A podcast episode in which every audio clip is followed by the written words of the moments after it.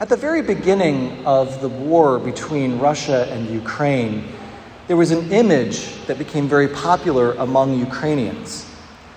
As you probably know, many Ukrainians are Orthodox, some are Roman Catholic, but most Ukrainians revere iconography, the ancient Russian and Ukrainian art of projecting spiritual images, beautiful ones of people, holiness, well, a new icon arose in Ukraine, and it was an icon of what they called Saint Javelin. Now, Javelin is a shoulder mounted missile launching device, not a person, it's a weapon. But it just so happened that the javelins that were in possession by the Ukrainian army at the beginning of the war were perhaps the only thing that kept Russia from overrunning the entire country. Ukrainian soldiers were able to launch them at Russian planes and therefore deprive Russia of air superiority over Ukraine, which it still has not been able to achieve. You might think it's a strange thing, or even a little bit sacrilegious, to create an icon or a holy image out of something as venal as an instrument of war. But you see, for Ukrainians, it was these javelins that were their protector. It was this weapon that was their savior. The former Soviet Union was a family of countries, not necessarily a happy family, but one nonetheless, where people living in it from different cultures and backgrounds and languages and histories were bound together in a common political system. Of course, it was held together through oppression but two of the closest former Soviet republics in terms of history and culture were Russia and Ukraine. But now here was this family turned one on another, the big brother picking on the little one, a division emerging within the family. And the only way for the people in Ukraine to prevent themselves from being overrun by this bully was through weapons, through division, through a sword.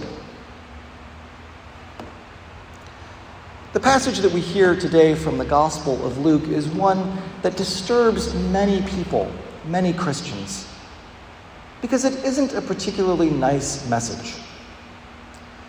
We like to concentrate on the God of love, and indeed, love is what is preached in this church each and every Sunday and it's the principle and the action that we try to live out through our lives that is fundamental to our faith. But what Jesus is offering here is a new insight into love, a slightly darker side. He tells the people who are listening that they should not expect him to be the one who is bringing peace.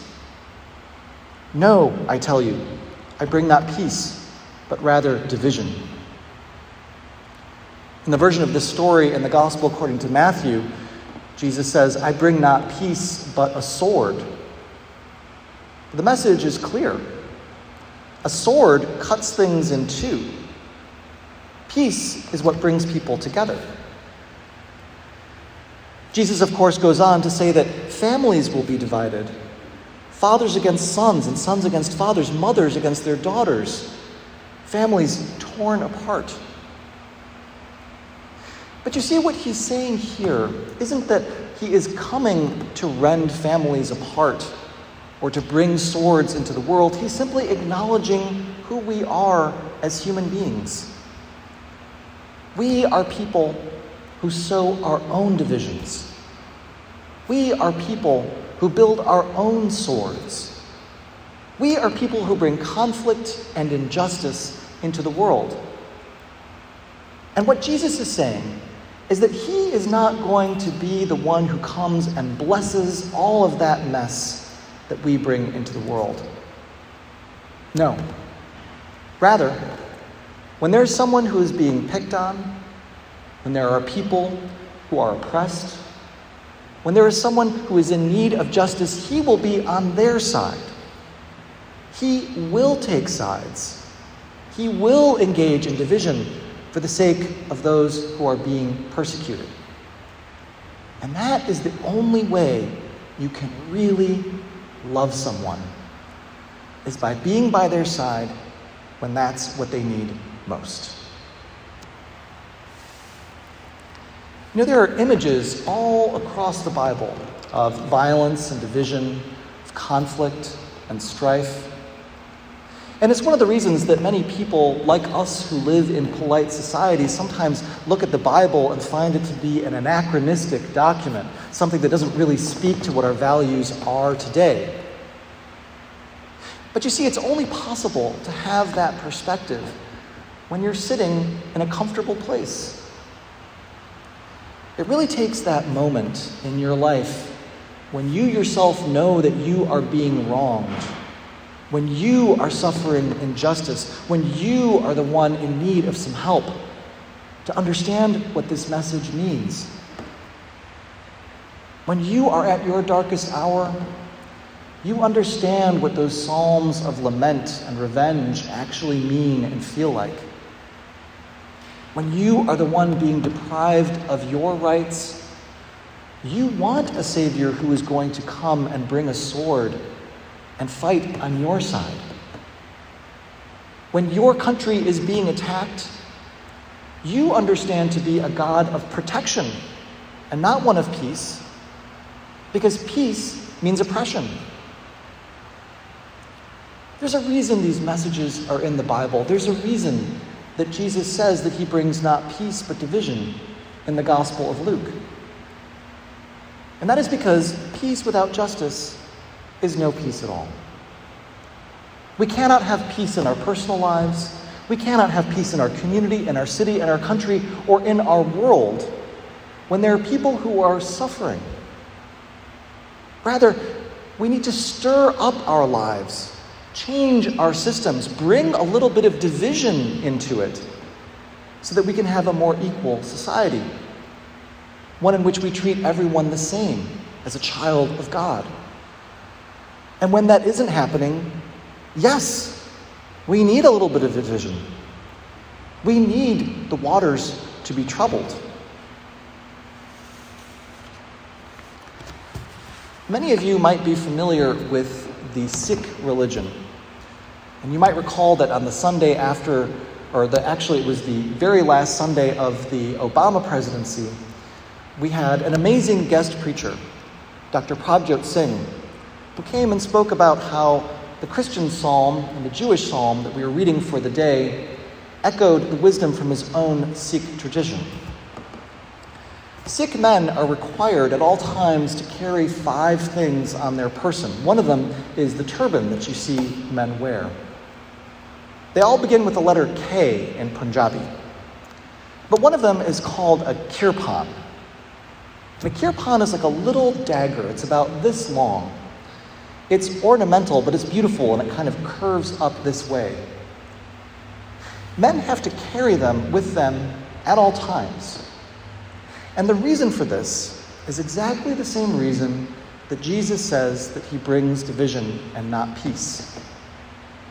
Because any Sikh person who witnesses anyone being abused or oppressed or bullied is required by their religion to stand up for that person.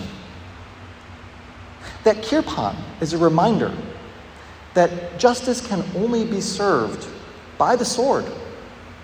And that when someone is truly in a situation that they cannot get out of themselves, that they need someone else to help them.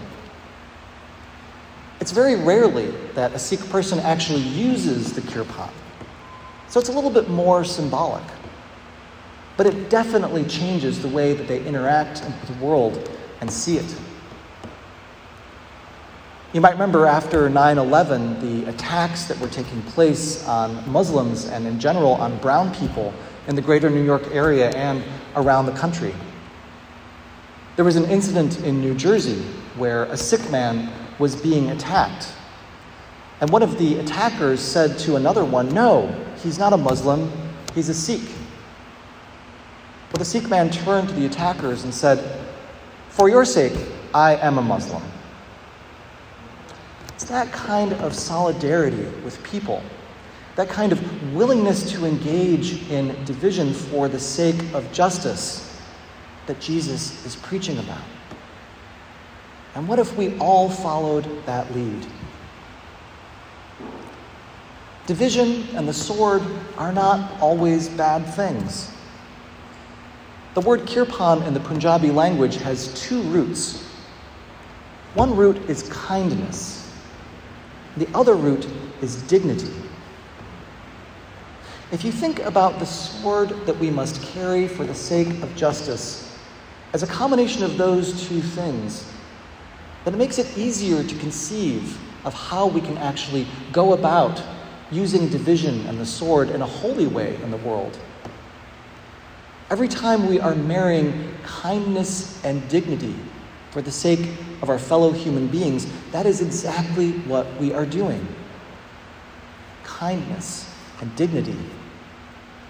Aren't those things that you understand that Jesus himself values and wants us to act out in the world? Of course, there are Christians out there, and so many of them in this country, who have come to a place where they are condoning violence and terror against our fellow citizens for the sake of advancing their own values. But that is not what Jesus is talking about. Jesus is talking about the type of courage that Dr. Martin Luther King had in fighting for civil rights. Jesus is talking about people who are acting out of their own integrity.